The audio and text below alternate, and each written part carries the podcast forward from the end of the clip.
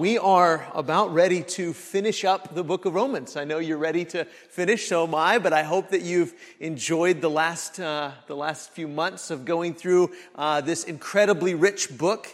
I hope, as we said last week, I hope that you've, if you didn't realize it before, that you've come to realize what an epic story that we're a part of.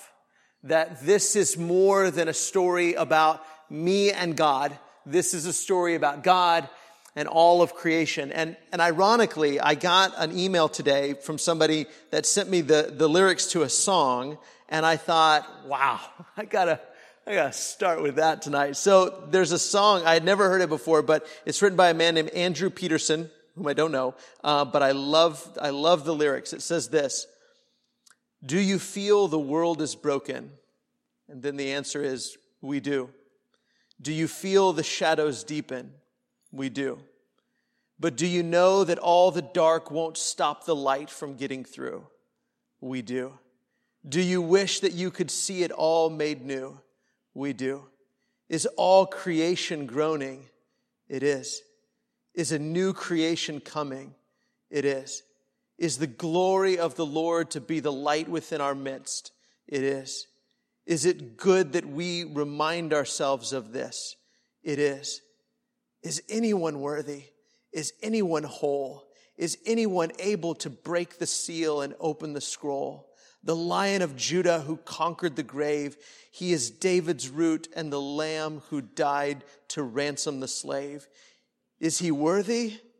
Is he worthy of all blessing and honor and glory? Is he worthy of this? He is. Does the Father truly love us? He does. Does the Spirit move among us? He does. And does Jesus, our Messiah, hold forever those he loves? He does. Does our God intend to dwell again with us? He does. Is anyone worthy? Is anyone whole? Is anyone able to break the seal and open the scroll? The lion of Judah who conquered the grave, he is David's root and the lamb who died to ransom the slave. From every people and tribe, every nation and tongue, he has made us a kingdom and priests to God to reign with the Son. Is he worthy? Is he worthy of all blessing and honor and glory? Is he worthy? Is he worthy? Is he worthy of this? He is. Amen. Ah, it's good. And that's why this is the way we've been summarizing Romans, uh, Romans 1 through 8. Just like the song said, in keeping with his promises, God is rescuing creation from the reign of sin and death by adopting and justifying and giving his spirit to all those who have faith in Jesus with the promise that their mortal bodies along with the whole creation, will be redeemed when his wrath is revealed against sin. And I want to park there for just a second. I, I will go on to nine in a second. Uh, but if you have your Bible, let's park there for just, just half a second, or maybe, you know, half a, I don't know, but uh, a little bit. Uh, Romans 5. Got your Bible? Look at Romans 5 for just a second because it's going to tie in uh, to what we talk about in a second. But in this, in this section, as we talked about chapters 1 through 8, it's been a couple months since we were in chapter 5. So just remember, how is it that we got into this shape? You remember? Paul says that, that this death and sin, that it began to reign with how many men? One, right? And who is that man?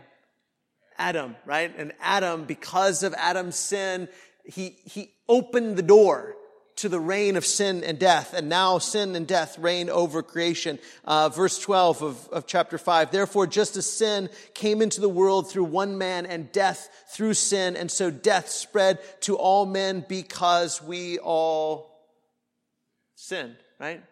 That, that this is something that Dave, or that, that Adam rather opened the door to, that sin and death came in, but that we've all participated in the sin of Adam, right? We've all walked in his footsteps and, and did what he did. We've all taken the fruit from the tree, right? The, the fruit, whatever it is that looks good and we think will taste good, the, the lust of the eyes and the lust of the flesh and the sinful pride of life, whatever that is, we've all participated in that and we all live under the reign of sin and death. And that, man, that's why I love this song Do you feel the world is broken? Do you feel shadows deepen?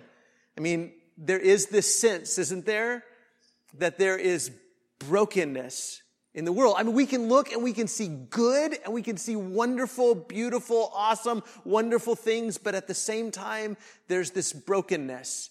Brokenness in, in us, in us, in the person we look at in the mirror, brokenness on the TV, brokenness in our family, brokenness in our neighborhood, and, and, and, brokenness in creation itself, right? And that's why Paul says in Romans 8, all of it is groaning, waiting for redemption right? And, that, and that's exactly the, the mission that God has set in place since the very beginning, that He is redeeming creation.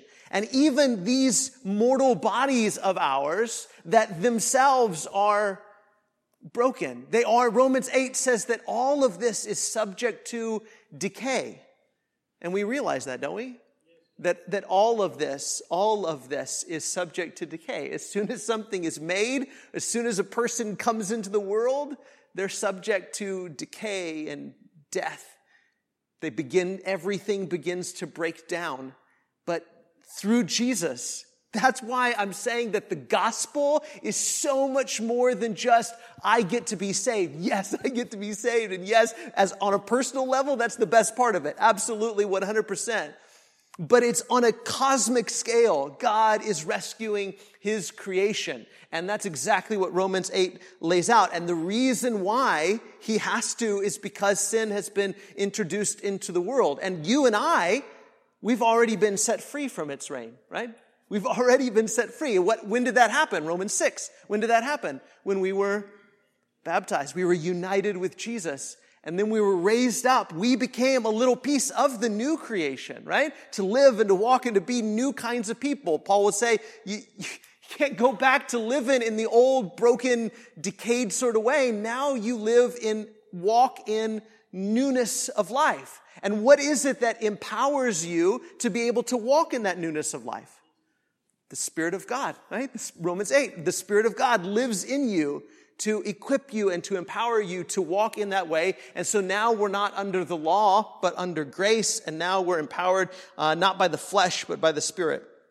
Romans chapter 9 and verse 11, Paul says God was being fair and consistent in choosing to cut off a portion of ethnic Israel for their unbelief because you and I, even though you may be a Gentile, I'm a Gentile, even though we're Gentiles, we're getting to experience the promises and the blessings that were promised to the nation of Israel. And, and some people that were ethnically Israelites, ethnically Jewish might say, well, that's not fair. How come all them Gentiles get to have our blessings? And the answer is because they believe in Jesus.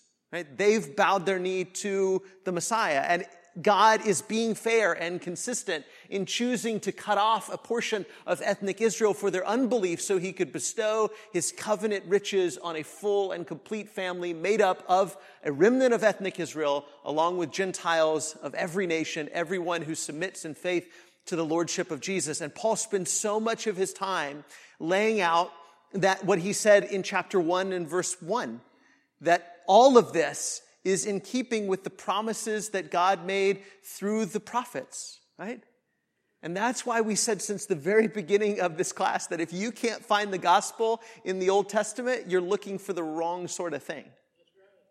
If we go back to the prophets and we, we look at what, what they said that was going to come about through the Messiah, if, if, we, if we get to the New Testament and we don't think those two puzzle pieces fit together, then we're misunderstanding one or the other, or maybe even both of them, right? And so Paul says this is what was always promised, that this is the sort of thing God was going to do. He was going to gather up, gather up the remnant of Israel, those who had faith, those that would be changed, their hearts would be changed, taken out the heart of stone, put in a heart of flesh, and, and gather up the Gentiles of every nation, and that they would come into the city of God and they would be part of the covenant family of God. And Paul says that's exactly what God is doing in Jesus. The only logical response, chapter 12 through 14, we get into sort of the practical side of things. The only logical response or reasonable response to God's mercy is to offer your body to God as a living sacrifice. He's made us this kingdom of priests and our bodies are the sacrifices. And we take our bodies, our whole self, our eyes and our mouth and our hands and our feet, and we offer it to God as a living sacrifice. But what that looks like on a practical level is doing good and not evil, pursuing peace and edification, loving the church, loving neighbors, loving enemies, being subject to governing authorities, and welcoming each other in the church regardless of differing opinions. Okay? And then last week, chapter 15, I failed to put this on the screen. I got done with class and I thought, huh, I never gave my summary of chapter 15. So here it is. Uh, I know you were all just waiting with bated breath. You couldn't hardly sleep this past week. Huh? Uh, just kidding. I know, I know better. Uh, we have ample reason to be filled with hope because God, through Jesus Christ, is keeping all the promises he made to redeem both Jews and Gentiles. And so we're filled with hope because we know that God is a keeper of promises, right? God keeps his promises. He has kept all the promises he's made. He is keeping all of his promises in Jesus and he will keep all of his promises. That God is rescuing and redeeming his creation, that he will resurrect and redeem your mortal body, that it will be, as he says in 1 Corinthians 15, transformed to be immortal and imperishable, no longer subject to decay, that God will keep all of these promises. And, and our hope is based on the promises that God is keeping in the gospel. That's why it's so incredibly important. And I know sometimes we just sort of roll our eyes and we're like, well, that's just all theological mumbo jumbo. I don't know what all that's about. But you know, I, it's so important that we read the, the Old Testament and that we see that God really did, did keep all of those promises. I mean, when, we, when you read those promises of Isaiah and Jeremiah, uh, those Ezekiel and Daniel, all of these promises that God gives to the people in, in captivity in Babylon or before the nations come in to destroy and send them into exile. And God promises, hey, listen, everything's going to be okay someday. Someday everything's going to be restored and you're going to be redeemed and your heart is going to be changed and there's going to be peace. Remember we started this whole series with Isaiah 11 and how the entire world will be filled with the glory and the knowledge of God and that there'll be peace. Peace that can only be described like wolves and lambs laying down together. That all of those things will, will come to pass. We, we don't just read all that and say, I don't know what he's talking about. It's just all figurative nonsense. I don't know what he's talking about. Let's get to the New Testament. You know, we, if we don't understand that God has, is, and will keep all of those promises in and through Jesus, then we, we lose our hope. Because our hope that you really will be resurrected that God re- really will set everything right, that God really is undoing the curse, all of that hope is based on the fact that God made all of these promises through the prophets and now he's keeping them in Jesus. And if we just sort of roll our eyes at the prophets or just be like, I don't know what they're talking about, we just kind of skip over it, well then, then we lose our hope. And then our hope is, is sort of shallow. I don't know about you, but, but I want one day when I know I'm at the end and I know my body is done and it's going to be buried, or when my family is, I want this kind of solid hope because my hope has to be based and rooted and anchored in the fact that God keeps his promises. And for Paul, his hope was anchored in the fact that look at all of these things he's promised us through the prophets, and now he's keeping and will keep all of these things, all of these promises in Jesus Christ our Lord. Let's, let's finish up chapter 16. Now, I'm going to tell you already, I'm not going to try to read every name in chapter 16. There's some, there's some doozies and if I read them really well, you know, then you would just be super impressed by me, and I don't want to do that to you know. I would mess them all up, and then you would know what a silly guy I am. So I'm not even going to try to read them. But uh, let's start in chapter 16 and verse 1. He says, I commend to you our sister Phoebe, a servant of the church at Cenchrea. Now, listen, that, that phrase, a servant, um, there's been all kinds of um, all kinds of writing and, and, speculation and ideas about what does he mean by that? Because the, the, the greek word there is the same word from which we get deacon. Um, a diakonos is a, is a deacon or a diakonon is the, is the word here. And he says that phoebe is a diakonon that she is a servant. Now i, I think that the, the case here is the case with lots of different words that it can be used in lots of different ways um, it can be used in a, in, a, in a role, but it can be used here as more of a descriptor and saying that she's a, a minister and a servant. It doesn't, even if, and, and I think there's two errors we can make here. One is, is to discount what an important person Phoebe was. Because Paul says, I want to commend to you our sister Phoebe. And probably because he says it the way that he does, he's probably sending the letter of Romans with her. She's probably the one that's bringing it to the church in, in Rome. And so she's the one who's delivering it. And he says that she's a, a minister or a servant or a diakonon, however you want to translate that. That doesn't, that doesn't contradict anything else Paul has written in all of his other letters about male spiritual leadership or about women's roles in the church. It doesn't, there's no contradiction there. You know, so, so on one hand, we could say, well, see, there, you know, then forget everything else Paul said because, you know, Phoebe was a, a minister, or Phoebe was a servant, or Phoebe was a deaconess. You know, however you want to translate that, you can't use that to contradict everything else Paul said. But on the other hand, we could sort of dismiss it and say, well, she was just a servant. She wasn't important. That's the very opposite of what he's saying. She is incredibly important. She is an important person to Paul, to the church. She, and here's why. That you may welcome her in the Lord in a way worthy of the saints and help her in whatever way she may need from you, for she has been a patron of many and of myself as well. I think about people like Lydia. Do you remember Lydia?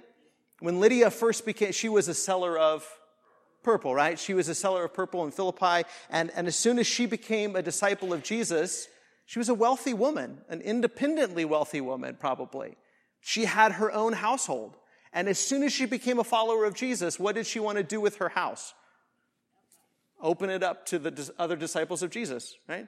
That's what a patron does. A patron finds good ministries and good ministers and good servants and good missions and says, I'm going to put my money towards that. And Phoebe is that type of a person who is an incredibly important minister, servant in the church. That doesn't, that doesn't go against or contradict anything else Paul said about women's roles or male spiritual leadership. But it, it does mean to say that women were and should be honored in the church and have an incredibly important role to fulfill.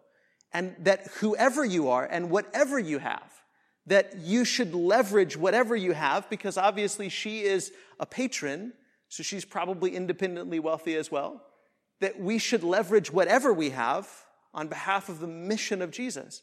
And that's exactly the sort of thing that he's going to lay out throughout the rest of this chapter. He's going to name off men and women, people that if you, you scholars have kind of looked at their names and said, well, that's probably a Jewish person.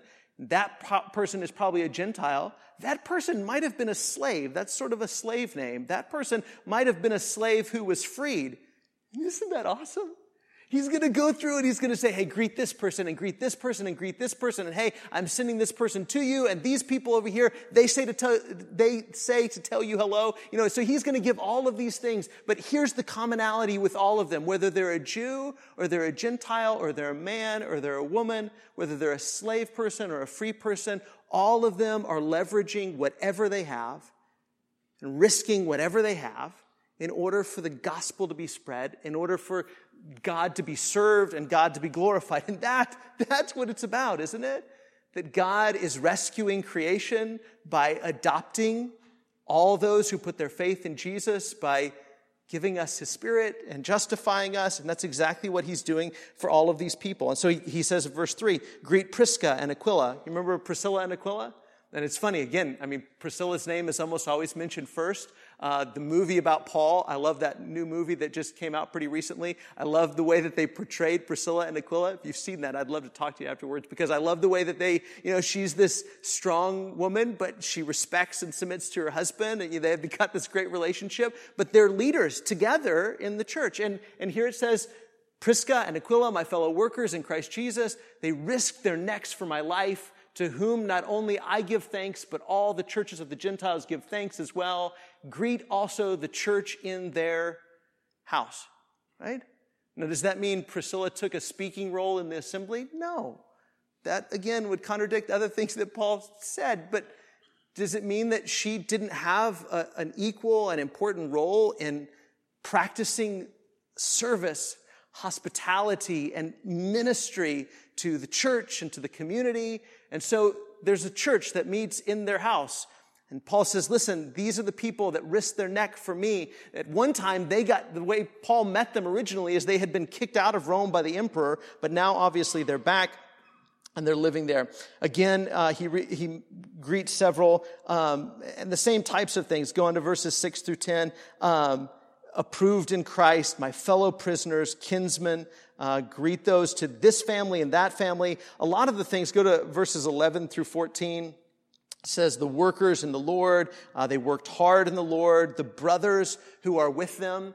Um, a lot of people think that, that maybe he's greeting like different house churches that are meeting throughout Rome. We talked, we've talked the last year or so extensively about uh, the church in Antioch and how it seems like all the Christians in Antioch met in one big congregation, one big family. But it looks like in Rome, there may have been like various house churches. Priscilla and Aquila, one, one group meets there, and there's these other groups that, that may be meeting all over the city in different house churches. But Paul expects all of them, regardless of if there's some house churches that have lots of servant people, or a house church that has people that have some wealth, or a house church that has some Jewish people, or a house church that has mostly Gentile people, for them all to be connected, right?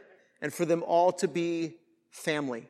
And whoever they are, whichever, you know, fam- whatever house they meet in, all of you are family. That's what this entire letter has been about. This is what it looks like to offer your lives, offer your bodies to God as a living sacrifice, welcoming each other, loving each other, serving each other, not arguing with each other over differences of opinions. Verses uh, 15 through 16. Again, we see that phrase, all the saints who are with them. And then verse 16, greet one another with a holy kiss. Right? Why is that so important? Because you are family. It goes back to what he says in the beginning of Romans 14, the end, or the, the beginning of 14 and the beginning of 15. Welcome each other as Christ has welcomed you. Greet each other with a holy kiss. All of you are family.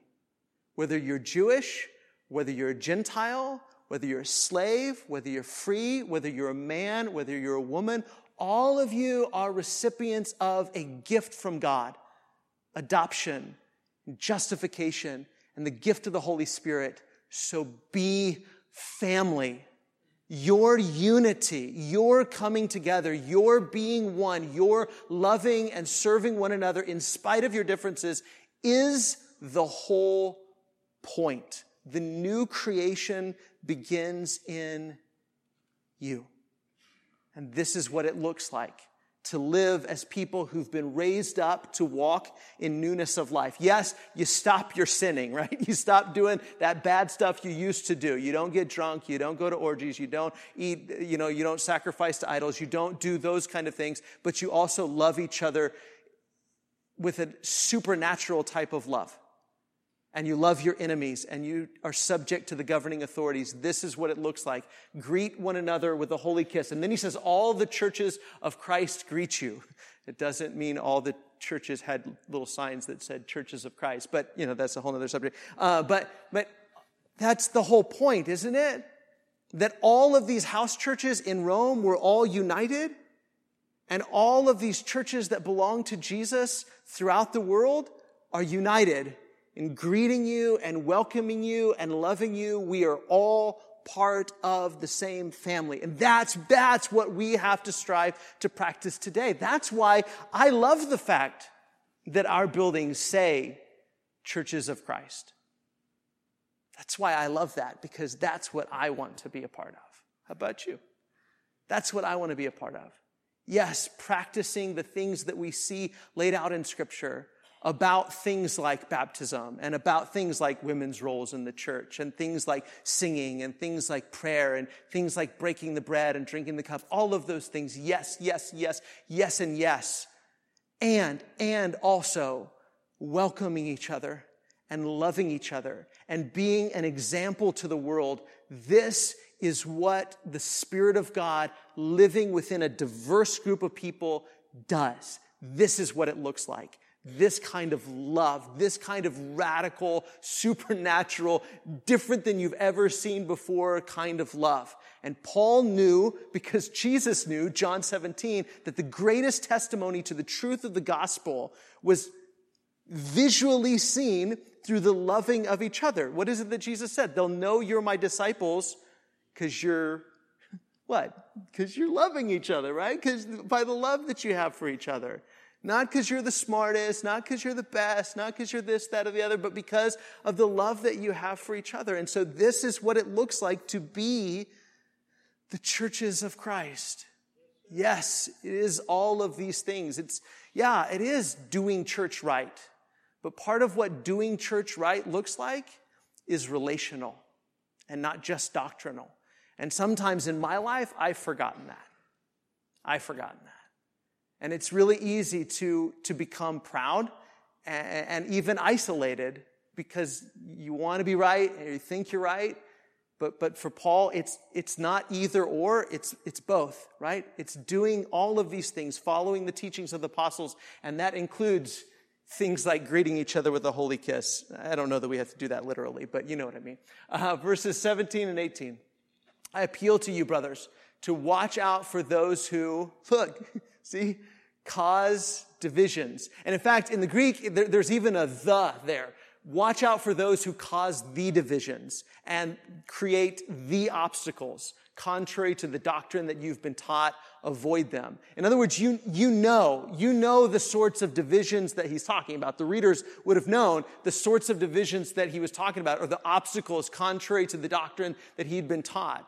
There, there, are people, and there always have been, haven't there? Always have been, always have been. Every time the truth is introduced, somebody comes along with a slightly different version of the truth and says, yeah, yeah, but what about this? And, and peels off some people to follow them. Hey, listen to me, follow me. I've got the latest, greatest thing. Follow me. Or, or, as was most often the case in Paul's day, was, hey, no, no, no, we can't, we can't, we can't stop getting circumcised. We can't stop teaching Sabbath. We can't stop teaching all these things. People still got to follow these things. They don't follow these things. They can't be followers of Jesus. So let's keep this a Jewish thing. We'll let those Gentile people do whatever they want to, but let's keep this a Jewish thing. And that sort of racial, ethnic, cultural division, that's exactly the sort of thing that Paul was fighting against. And anyone who causes divisions and creates obstacles that are contrary to the doctrine that they've been taught, Paul says, avoid them. Such persons do not serve our Lord Christ, but their own appetites.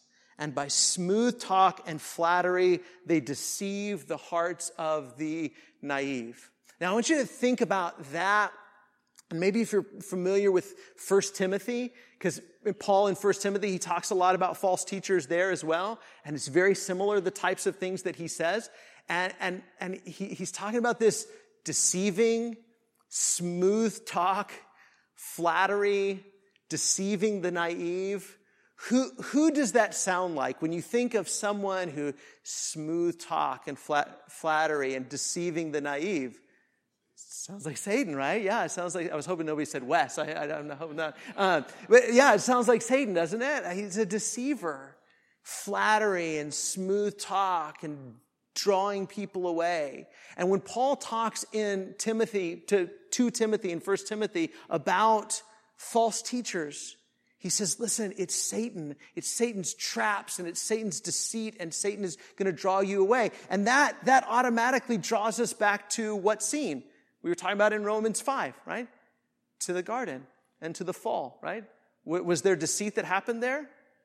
Yeah. In fact, in, in 1 Timothy chapter 2, when Paul talks about, again, women's roles in the church, he talks about it in terms of the fall and about being deceived and about Satan and about what should have happened and what didn't happen and what could have happened. And that's what Satan is. He's a, he's a deceiver and he's a smooth talker. And, and Paul is warning them that Satan is still there and Satan is still active and the forces of darkness are there and they're working and participating with these false teachers and, and all, and what's being, what's happening because of these false teachers are not only obstacles are being set up, but division is happening. And don't we see that still to this day? I mean, doesn't it break your heart to see divisions within Christianity? Can't we, can't we just, oh, that's my heart's desire, and I know it's yours too, to just be followers of Jesus, to bring people together. The only, the only people that we can affect are, are, the people right here with us, right? And as many others as we can bring together because this togetherness is the whole point. This unity is the whole point. But we also have to, as he's saying here, be on guard. Be on guard against anyone who would bring in anything that would create an obstacle that would say, okay, you got to jump through this hoop. You got to do this. You got to be this in order to be part of the family of God or that would cause division. We got to hold on to each other tight. And that means holding fast to the doctrines and to the truth, and doing what the apostles taught us to do. And it means loving each other and putting up with each other and bearing with each other and being patient with each other and being gentle with each other. Now, verse 19. For your obedience is known to all so that I rejoice over you, but I want you to be wise as to what is good and innocent as to what is evil. That's good. Again, if we still have the garden scene in our mind, does that remind you? Good and evil. And that was so interesting is here, I want you to be wise as it relates to what is good, right? And I want you to be innocent as to what is evil. So in other words, I want you to know what is good and I want you not to know what is evil. And, and I think when you think about, when you think about the tree and you think about the, the knowledge of good and evil, that it's not just head knowledge. It's experiential knowledge. It's knowledge that you gain by experience. And I, am guessing you probably said this too. I probably said something like this. We can just blame it because the teenagers aren't in here. We'll blame it on teenagers. We'll say, hey, aren't teenagers like this? But you and I not only were, but we probably have been. But, but have you ever said or thought or heard somebody else say, you know, I, I know that's probably not a good decision, but I want to find out for myself. I don't want to just take your word for it. I want to find out for myself. Yeah, I know my mom says I shouldn't do this, but I want to find out for myself. That, that's it, isn't it? God said, listen, I don't want you to experience the stark contrast between good and evil. I don't want you to experience that. I don't want you to know it. I don't want you to go through it because when you experience good and evil, you open the door to sin and death. And sin and death will reign over you. If you say, I'm not going to take your word for it, God, I want to know it for myself. I want to experience it for myself. I don't trust you to tell me what's good or evil and just say, don't touch that. I want to experience it for myself. I want to know it for myself. And that's exactly what we've all participated in, isn't it? I want to know for myself. I want to touch it. I want to taste it. I want to feel it. I want to know it. I want to know it. Let me know it. I know it's probably wrong. I know I probably shouldn't, but I want to know it. That's what we've done. But do you see what Jesus is doing in us and through us and for us? He's reversing the curse, isn't he? So that now we can be a justified people and we can begin to be wise as to what is good and innocent as to what is evil to, to start, start becoming the kind of people that say, I trust him. I trust him. I don't, I don't have to experience it to know I don't want it. I don't have to experience the pain of going through that to know it's not a good idea. I trust God, so I'm not going to engage in this type of immoral behavior. I'm not going to engage in that. I'm not going to serve or be a slave to my own appetites. I will be a slave to Christ Jesus. That's the kind of freedom that we have in Jesus. Slavery? Yes, but the best kind of slavery. One in which you, you are protected from experiencing and knowing evil, where you can be innocent to what is evil. And he says, the God of peace will soon, what? Crush Satan under your feet. Does that sound again like the garden? Now, but listen to what it says. The God of peace will soon crush Satan under whose feet? Y- your feet. Y- y'all's feet, right? Yeah, all y'all's feet. That God will crush Satan under your feet. Now, wait a second. I thought the seed of woman that was going to crush the head of Satan was Jesus. Yes, it is. But then how come he says that God is going to crush Satan under your feet? Because the grace of our Lord Jesus Christ is with you. And you are the body of Jesus. Right?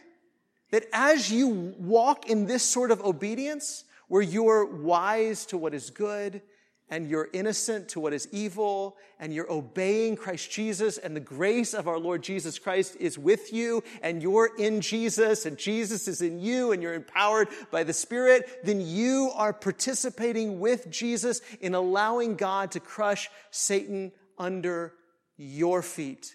We are the body of Jesus. And this goes back to what he says in Romans chapter 12. Don't be overcome by evil, but overcome evil with good. Do you see? What he's saying, all this whole list of people, all of these different people, all of these people that slaves and free and men and women and Jews and Gentiles, all of you together, you're all doing your own thing. Stop trying to be an eye. Not everybody's an eye. Stop trying to be a nose. Don't be a nose. Just all of you together you humbly, faithfully serve Christ Jesus, be, be wise about what is good and innocent about what is evil. And here's what God is about to do and is going to do crush Satan's head under your feet. That's what he was doing for the church at Rome. That's what he's doing for the church at McDermott.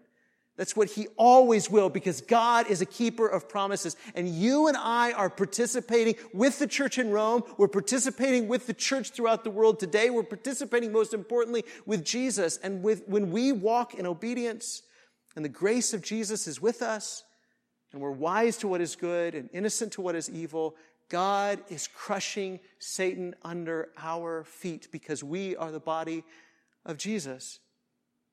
Evil really is overcome by good. Verse 21. Timothy, my fellow worker, greets you. So do Lucius and Jason. Again, uh, uh, Tertius, who wrote the letter, um, Erastus, on and on. Verses 25 to 27. Real quickly, I know we're out of time. Now to him who is able to strengthen you according to my gospel and the preaching of Jesus Christ, according to the revelation of the mystery that was kept secret for long ages, but now has been disclosed. And through the prophetic writings, again, all of this is in keeping with the prophecies of long ago.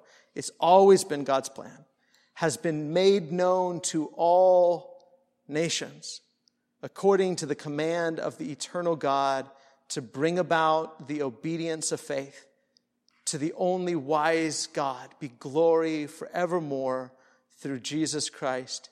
Amen.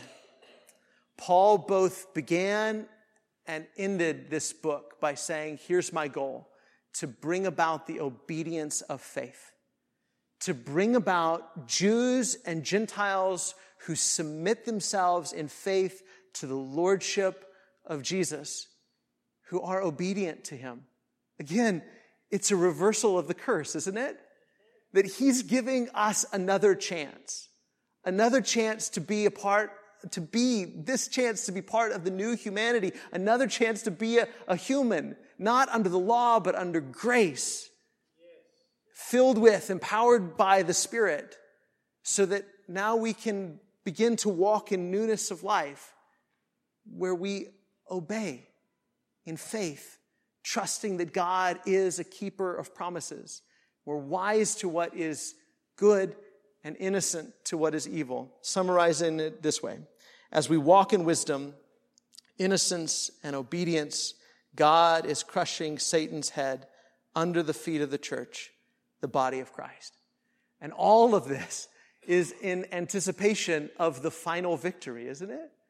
That Satan will once and for all, that all of evil and all of sin and all of rebellion, sin and death itself will all be thrown into the lake of fire and destroyed forevermore.